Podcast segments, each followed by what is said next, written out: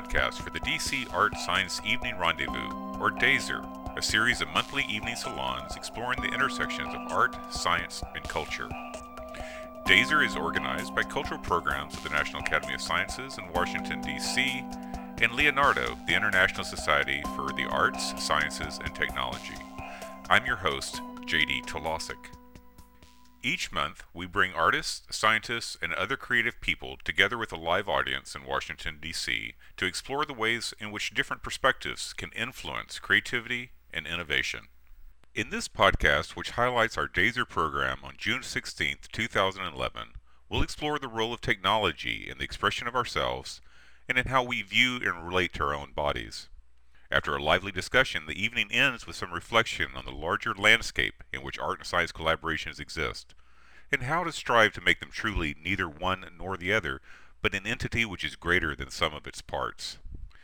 Cynthia Pannucci is an artist, curator, and founder of Art and Science Collaborations Incorporated, one of the country's seminal organizations bringing artists and scientists together. She's worked with artists like Eric Staller, who created what he calls a conference bike, allowing eight people to sit in a circle together, pedaling and talking. And Jason deCaires Taylor, who creates undersea sculptures that take on new shapes over time in the ocean's salt water. She saw a need for such an organization like this a long time ago.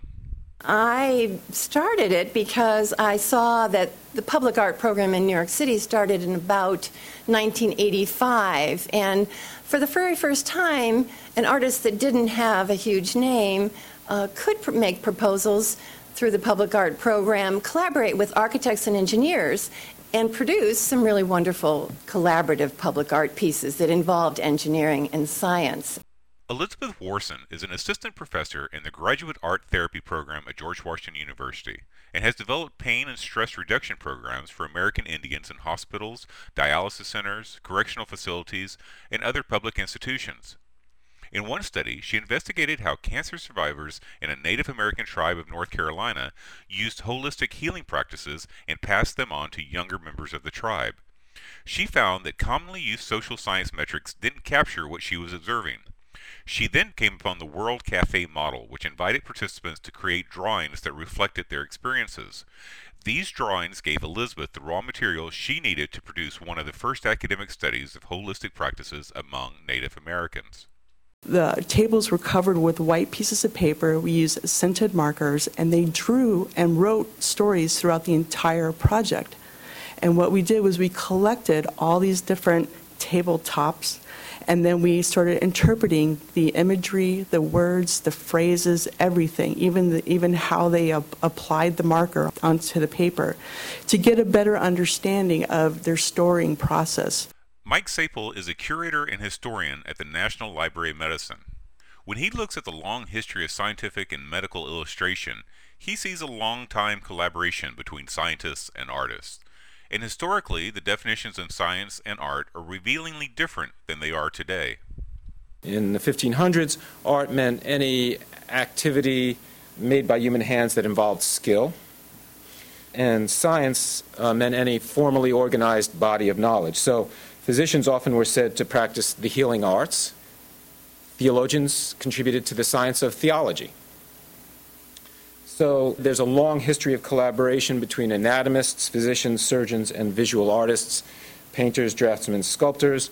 Anatomists worked closely with artists. Anatomy was a subfield in medical schools and art academies. And even in the uh, act of dissection was there's some kind of corollary between holding the scalpel and holding the pen and inscribing, cutting into the body was in some sense uh, considered to be in the same, involving the same set of skills and observational prerequisites as drawing a line on a piece of paper. And there was an active interaction between those two. Mike ended his initial presentation by leaving us with two questions that we would explore later in the evening two questions. One is a question about sort of what kind of work these illustrations do to us that cumulatively as we see these and live in the world of these kind of illustrations, what kind of people does it make us? What kind of expectations do we have about what governs our body? Who's the authority over our bodies? Um, we see this all the time now in explanations of immunology or other things where people are mobilizing computer technologies that we didn't have maybe 50 years ago to explain things in a different way.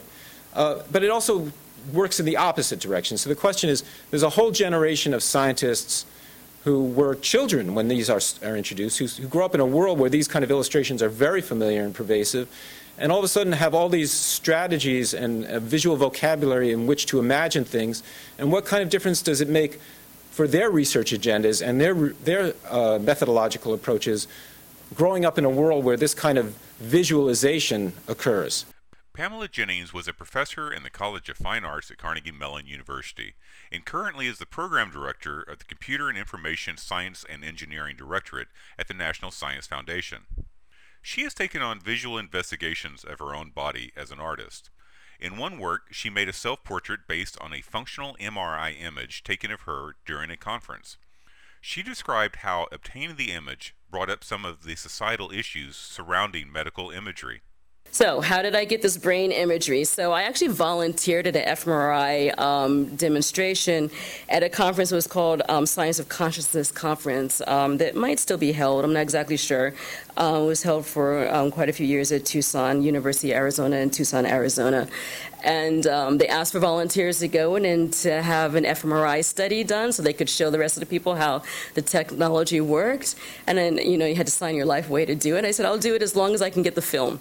And they were a little hesitant because they don't want you to get the film and then to start diagnosing yourself, but everything. But I had to sign away this waiver about, you know, do I have any metals in my body and blah, blah, blah. And I'm like, oh my gosh, what am I going in for? But it was actually quite interesting. During the question and answer period, the discussion focused on the body mind relationship and how visualizations influence it. Cynthia sees many artists who work draws on the science behind biological phenomena like neuroscience and DNA. Artists devise ways for us to see the unseen in the biological world, she says, in ways that are rooted in common experiences shared by many people. Often, artists that work with the body are working from their own experience. I knew an, an artist that presented at one of our, our first ArtSci Symposia in New York back in 98, and she had seizures. She started making a, a video of this. There is an electroencephalograph, I guess, that can track the seizure. And she then made a sculpture of the seizure, but she connected both the beginning of the seizure with the end of the seizure. And when the scientist that she's collaborating with looked at it, he said, Well, gosh, that nests beautifully, you know, the beginning and the end. There was just a nesting uh, that he would have never discovered himself. So I think we are finding that when science visualization is used, it's very beneficial scientifically, but also I think to the general public when the artist is involved. It humanizes the science. For Elizabeth, visualizations are an expression of the human experience of scientific phenomena. Using art as a means of influencing healing relies both on scientific practice and recognizing the spiritual nature of our mind body relationships. It also depends on one's cultural perspective because I keep looking for the spirituality. And so most people in the room would be very uncomfortable with that term and go, okay, whatever. But spirituality is really the core of a lot of different cultures, and that's how they see the mind body relationship. It's not something separate. This conversation led to the question of whether our advancing technology has also made us more forward thinking about how we interact with the world. As Mike pointed out, we have relied on technologies for many thousands of years, even if our modern gadgets allow us to lose sight of what truly qualifies as technology. And it's unclear whether all our tools have really made us any different we are technological beings. That is, we use language, we exist in technology. Broadly, agriculture, use of magic markers, paper, tables, those things seem so obvious that, you know, they kind of disappear into the background of the World Wide Web and distributed computing and networks. But the tools to think are also crayons and dirt and you know, there's a million things to think with. So, uh, yes, there's a cumulative progress, but I don't know that that's moral progress or, or leading us to sort of a higher state of being. When science and art come together, the way one discipline informs another can take on many forms. An audience member described having seen an artist who, inspired by the periodic table, used her enthusiasm to also inspire school children. Could artists present a new path for getting students to love science? Pam suggested taking a step back from these kinds of experiences, as exhilarating as they are, to survey the broader goals of science and art collaborations.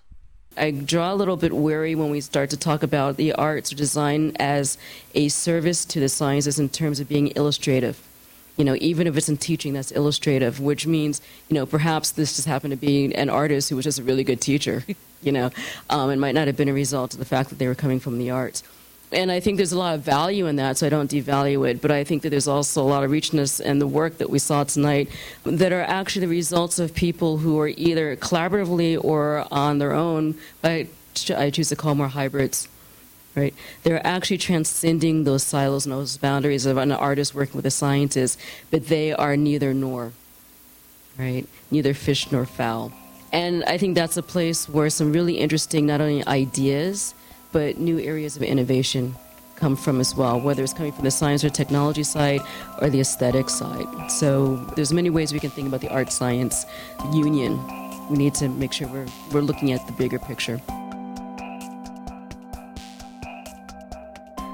Thanks for joining us for this podcast, sponsored by Cultural Programs of the National Academy of Sciences. DASER is a monthly community centered salon in Washington, D.C organized by the cultural programs of the National Academy of Sciences and by Leonardo, the International Society for the Arts, Sciences, and Technology. For more information on DASER programs and other events and exhibitions at the Academy, visit us on the web at www.cpnas.org. I'm JD Talasek.